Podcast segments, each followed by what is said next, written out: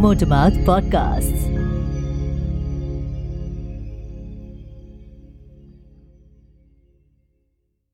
Hi, I'm Prateek, the founder of Motormouth Podcasts. Um, before you start listening to this episode, I quickly wanted to thank you for all the love and support you've shown for the stories that we tell in I Went Back To. If you would like to reach out to us, you can follow us on Twitter, Instagram, and Facebook. It's the same handle everywhere at Motormouth Pods. Um, as a word of caution, the episode you're about to listen to explores themes of racism, racial discrimination, and race based violence. The episode also contains audio clippings from an event of a recent race based killing of a man in the US. As a warning, if you feel that this type of content may not be suitable for you, please refrain from listening further. Listener discretion is advised. Thank you. Over to Kalyan, narrating another brilliant story with his masterful storytelling skills. Enjoy the show. Hello, and welcome to another episode of I Went Back To, brought to you by Motormouth Podcasts.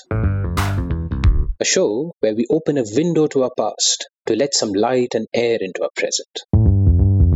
With the hope that the light dispels some darkness and the air stokes some emotions. I'm your host Kalyan, happily perched on the ledge of this window and ever ready to jump in and out of it.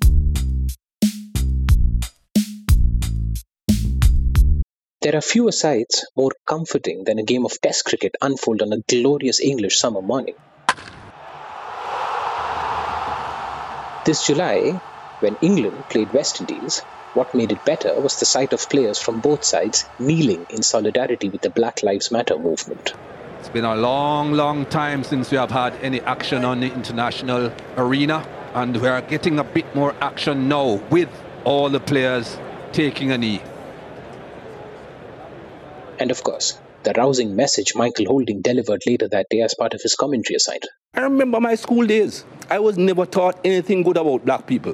And you cannot have a society that is brought up like that, both white and black, that only teach what's convenient to the teacher. History is written by the people who do the harm, not by the people who get harmed. And things like that have to change. The image of the man was a complete blur due to the misty eyes I had. But his voice, his voice struck and that too with the clarity and punch of the fabled hook shot one of his eminent teammates from their playing days would have hit. There are some things about us that no amount of evolution has ever managed to change, isn't it? I'm convinced that the wealthiest human on earth has got to be a stubborn optimist. There surely can't be a rarer or a more precious commodity than optimism today. There is so much that seems to be going so irrevocably wrong. It seems like a world where no height of perversion is tall enough or no depth of depravity is low enough. A world where the bottom of the rock is actually forever the tip of the iceberg. All this fills you with so much of cynicism, distrust, and hurt that it's phenomenally hard to remain positive. I mean, how sad must our world be when we must insist that some lives matter more than all lives? It's like a perverse twist to the Orwellian idea saying all of us are unequal, but some are more unequal than the others.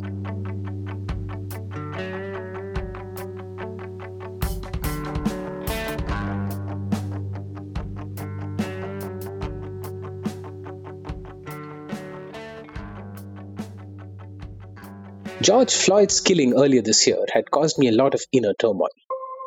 It was a blow that shocked me into both silence and hysterics at the same time. I mean, a man had met with his death under the most brutal conditions, and there was everything to suggest that it was essentially because of the color of his skin. Please, I can't breathe. Please, man. I can't breathe. Please, the name of it. One would have thought that this being the 21st century, bigotry would be more subtle and disguised, at least in the enlightened West. But this had been in the face, literally, and by the very man who was under oath to protect and enforce the law of the land and its principles of equality. Former Officer Derek Chauvin is now accused of second degree murder.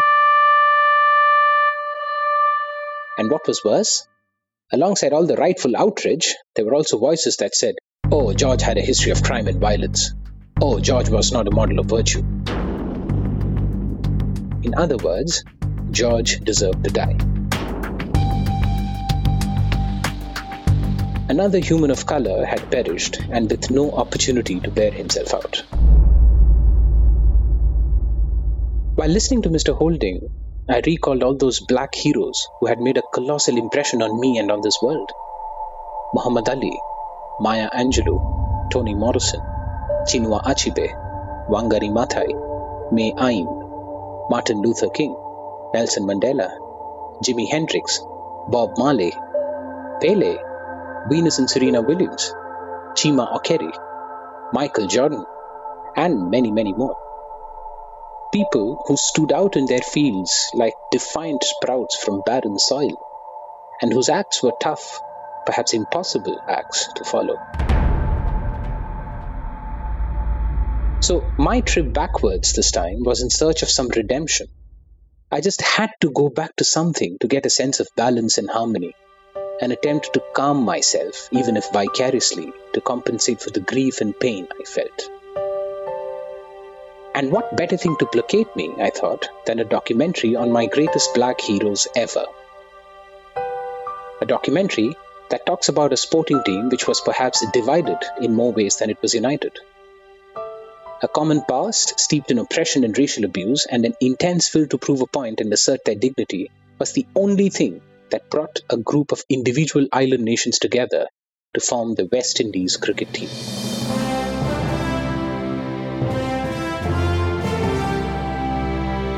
Easily one of the most dominant and compelling teams in sporting history when they were in their prime.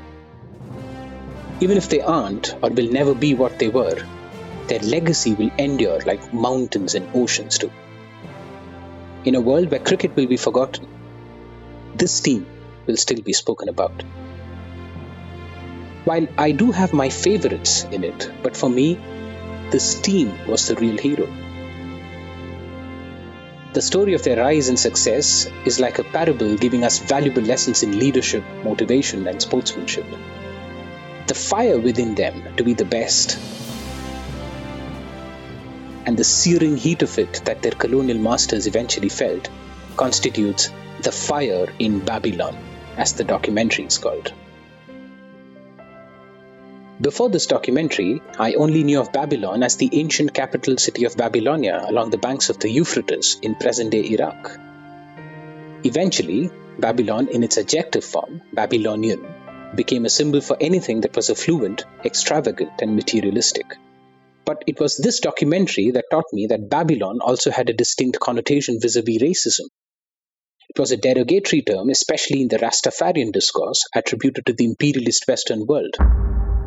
A world that was perverse, corrupt, and oppressive towards blacks and other people of color. For the uninitiated, Rastafarianism is an Afrocentric socio religious movement that originated around the 1930s in the Caribbean islands. In Jamaica, to be precise and which believes that the blacks will someday repatriate to their African homeland and regain their lost stature. Babylon, or the oppressive West, historically engaged in slave trade, bringing millions of Africans across the Atlantic and subjecting them to unspeakable brutality. This went on for over 400 years, practically debilitating the African continent, the effects of which are visible even to this day. But of course, it was the masters who were civilized and the slaves were the savages. Even after the abolition of slave trade in the early 19th century, the miseries of the black people were not quite over. They then became the subjects of their colonial masters and were relegated to a position of perpetual inferiority, whether in their own land or wherever else they were condemned to live. And for the people in the Caribbean, the game of cricket beyond anything, was to become the epitome of freedom from Babylon. A place where they could assert their equality. A place that would rather be grey than being just black or white.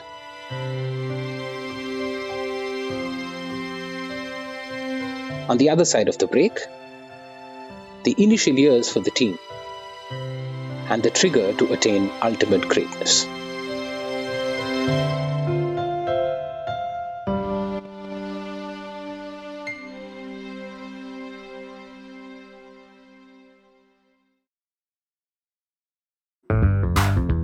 West Indies was the fourth nation to be accorded the Test status in cricket in 1928, after England, Australia, and South Africa.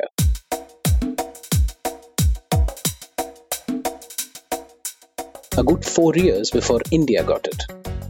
Although nation is really a misnomer here since the West Indies is a multinational team consisting of players from 15 different Caribbean territories, all of which are different countries or dependencies. But it wasn't before the early 60s that West Indies had its first black captain, Sir Frank Worrell, one of the celebrated three W's, the other two being Everton Weekes and Clyde Walcott. It was around the same time that these island nations were also fighting for their independence from their rulers.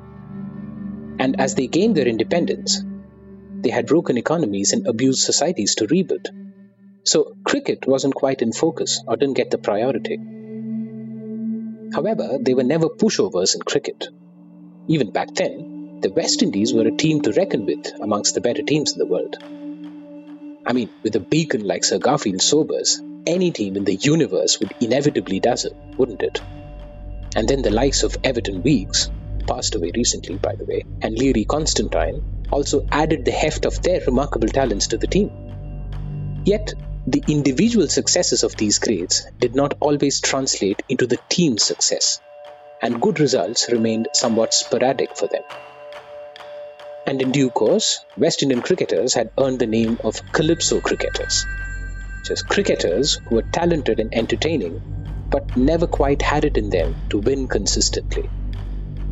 It is from this premise that Fire in Babylon takes off, and through stock footage and interviews with some of the West Indian greats, it plots this team's rise in the rival to the very top of the game, where they stayed longer than any sporting team ever did.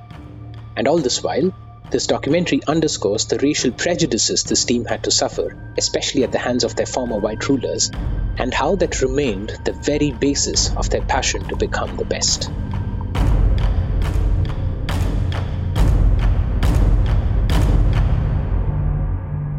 In this narrative, we'll be following a similar structure and chronology that the documentary follows, which will also explain the bent towards the performance in Test cricket more than in one day cricket.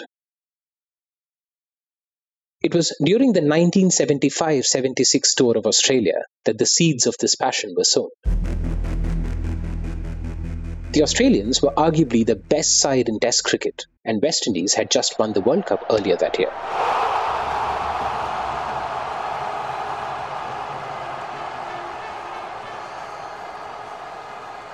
Billed as the Clash of the Titans, this series proved to be the defining moment in West Indies cricket. The team suffered a humiliating 5 1 defeat in a six test match series at the hands of the Australians. The decimating Australian firepower of fast bowlers Dennis Lillee and Jeff Thomson literally drew the first, middle, and last blood in the series, leaving the West Indians badly bruised, both physically and mentally. Thomson and Lillee took 56 West Indian wickets between them in the series. They were quick, merciless and took the gentle out of the gentleman's game. Added to this loss was the abuse and humiliation the visitors faced from the Australian crowds. The crowds would be baying for blood, and cries of Lillee, kill would be heard from the stands. The atmosphere was laden with much more than just the spirit of a contest. It was blatantly racist. This disaster left the team very bitter, heavily fragmented, and bickering amongst themselves. Michael Holding, in an interview, recalls being terribly devastated and in tears by the end of it all. Reparations were in order, but they couldn't be manic or knee jerk. They had to be clinical. The team needed a calm leader who could steer them out of this. And fortunately for them, he was already leading them and was their top scorer in the Australian series.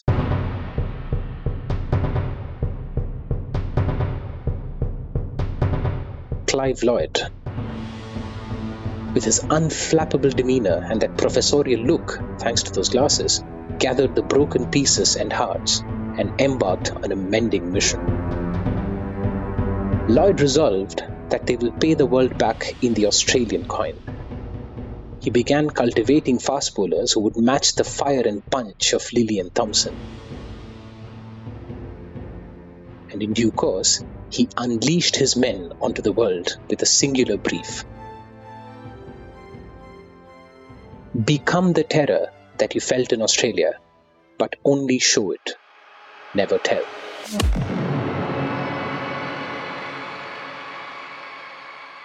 And thus was born the legend of the West Indian cricket team that became the stuff of dreams and nightmares alike.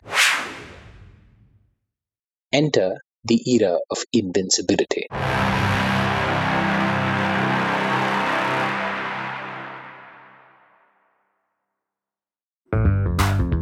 India, when they toured the West Indies in 1976, was to be the first team to face the brunt of Lloyd's galvanized pace attack. In the fourth and the final test match of the series, Lloyd went for the kill with a four pronged pace attack with ghosts of the Australian humiliation still looming large. On a murderously green pitch, the Indians were being belted and pounded in front of meek umpires and hysterically cheering crowds.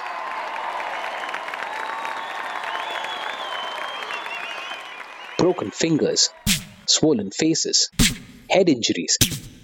It seemed more like a battlefield where the game of cricket was incidental.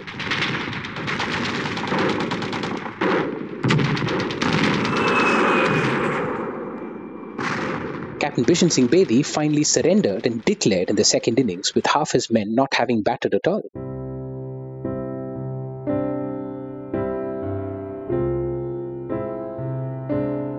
This was partly out of protest and mostly out of an instinct to protect his players against further injuries.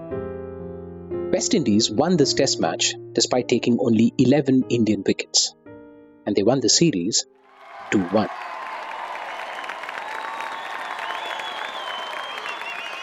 While Indian cricket fans must endure the painful lows of the fourth test match, they also have the gratifying highs of the third one in the series. India's record breaking victory in it was a rare, once in a generation victory. The grit and determination of the Indian side in the series is ideally the subject of a dedicated podcast. Meanwhile, coming back to Men from the Caribbean, this test series strengthened Lloyd's conviction that he could win matches even with an all pace attack, a fact that remained the cornerstone of their invincibility in the years to come. The West Indies were now to tour England in the summer of 76. They were a different side, all pumped up and raring to go, and they had phenomenal crowd support too. Their oppressed brethren were seeking liberation in the victory of their team. And if at all the team lacked any steam, it was duly offset by an extremely cavalier and vain remark made by the then English captain Tony Greig. He said, I'm not quite sure they're as good as they think they are. If they are down, they'd grovel, and I intend to make them grovel. You must remember the, the West Indians, these guys, if they get on top, they're magnificent cricketers. But if they're down, they grovel, they grovel, they grovel, they grovel. Ouch. Tony Greig must have taken his regret for the statement right to his grave.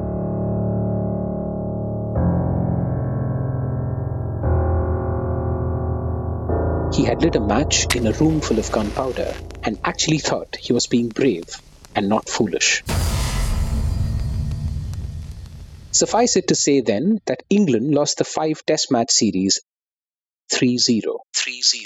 3 0. The West Indian ball had spoken, and very forcefully at that. And their bat hadn't been any less eloquent either a single man scored a staggering 829 runs in the series, even after he missed a match due to sickness. A man by the name Isaac Vivian Alexander Richards.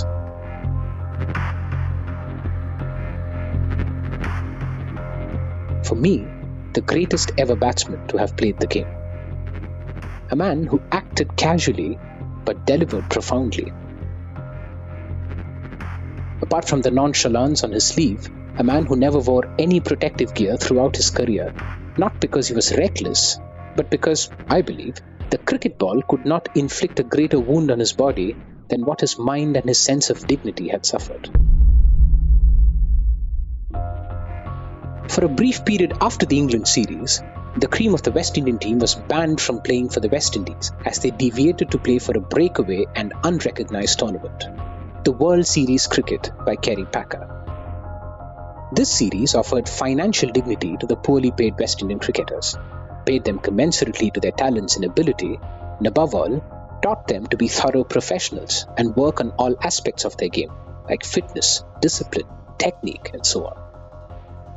Eventually, the West Indian Cricket Board was forced to reinstate these players to the national side owing to overwhelming public pressure, which meant their best had been brought back in the team and had only gotten better in the meanwhile.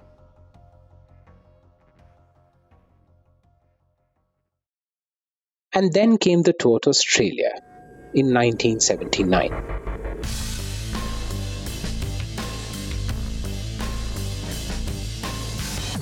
The Payback Tour, where they played three test matches and with a four man pace attack in each of them. The Four Horsemen of Apocalypse, as they were called. Andy Hitman Roberts, Michael Whispering Death Holding, Joel Big Bird Garner, and Colin Smiling Assassin Croft. The team reached great heights, both literally and figuratively, with these men. Australia lost the series 2 0. 2 0. Barring a Wesley Hall or a Charlie Griffith from the past, it was from the times of these four men that the West Indian pace attack became the stuff of eternal cricketing and sporting folklore. And Malcolm Marshall, Courtney Walsh, Curtly Ambrose, Pat Patterson, and Ian Bishop were the giants who seamlessly took this legacy ahead. Mind you, it'll be a monstrous mistake to think that these men only reveled in intimidation and brute force. They knew the pains of the hunted only too well, even when they became the hunters. There was extraordinary gamesmanship in them. Who could forget Courtney Walsh's gesture to not run Salim Jaffer out for the 10th wicket in the 1987 World Cup? An act that cost the West Indies their place in the semi finals for the first time in World Cup history. And most of all, these men were extraordinary bowlers. The nine names I just took have close to 9,000 first class wickets amongst them. Yeah, you heard that number right 9,000. Towards the end of the documentary, we see a reference to the 1984 Tour of England, where the West Indies achieved a feat no other team ever did before or after them, making a clean sweep. Defeating England in England 5 0 in a five test match series, a defeat famously known as the Black Wash. Also, no mention of this tour is complete without talking about a one day innings played by Viv Richards in the very first ODI. West Indies batted first and scored 272, and Viv Richards got 189 of them, the next best score being 26. 26. This remained the record for the highest individual ODI score for another 13 years until Saeed Anwar broke it against India in 1997. Today, this 189 could have been just another good innings. But 36 years ago, it was one hell of an anomaly given the cricketing ways of its times. And yet, an innings one couldn't deem entirely uncharacteristic of Viv Richards. It was never about him playing futuristic or anachronistic cricket. It was about him simply being out of reach for any of his peers at any point in time. I mean, if he were to be actively playing today, he'd still be doing something unattainable by the best in the business. In fact, not giving enough airtime to the achievements of the West Indies team in one day cricket is a crying shame. But I will have to endure this injury to my conscience for want of time.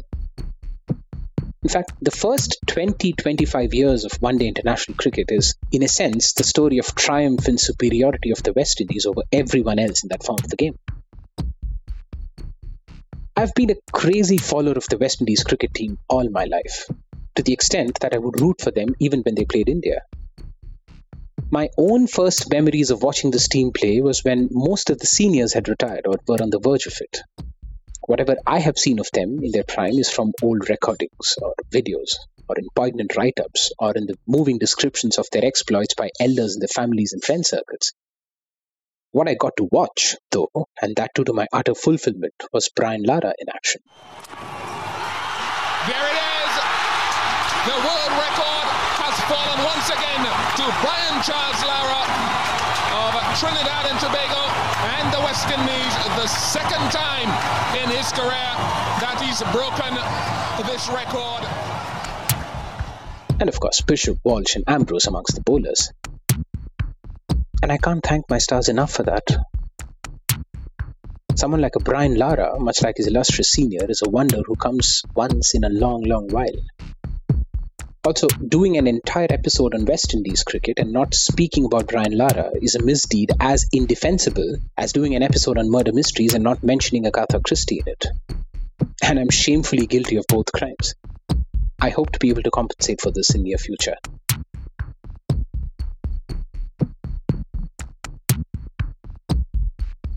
If you haven't watched the documentary, I can never recommend it enough. I could watch it repeatedly just to see that spunk in Viv Richards' eyes each time he appears. Watch it. Watch it if you're a lover of sport. Watch it if you're deeply disturbed by a divided world. Watch it to get hope in these dark times. It may be about a team that represents a few dots on the map or about a game barely a handful of nations play but it is a story that deserves to be known to every thinking mind of this world. From the very beginning, I was never the one to cheer for the habitual winner.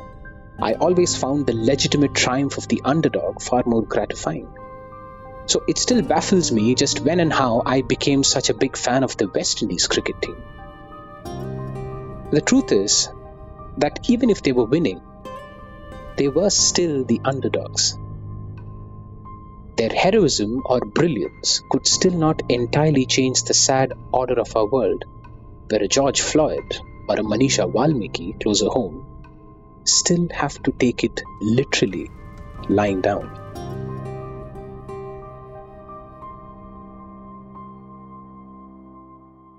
But yes, they did stand out, both as an aberration and an inspiration for the way they made the cricket field their level playing field. Thank you, ladies and gentlemen, for tuning in and hearing me rant. You may follow us on Twitter and Instagram under the handles Motormouth Pods to get regular updates on new episodes and other shows. I will be back once again with another thing that I went back to. Till then, in the words of Bob Marley, don't gain the world and lose your soul, for wisdom is better than silver or gold.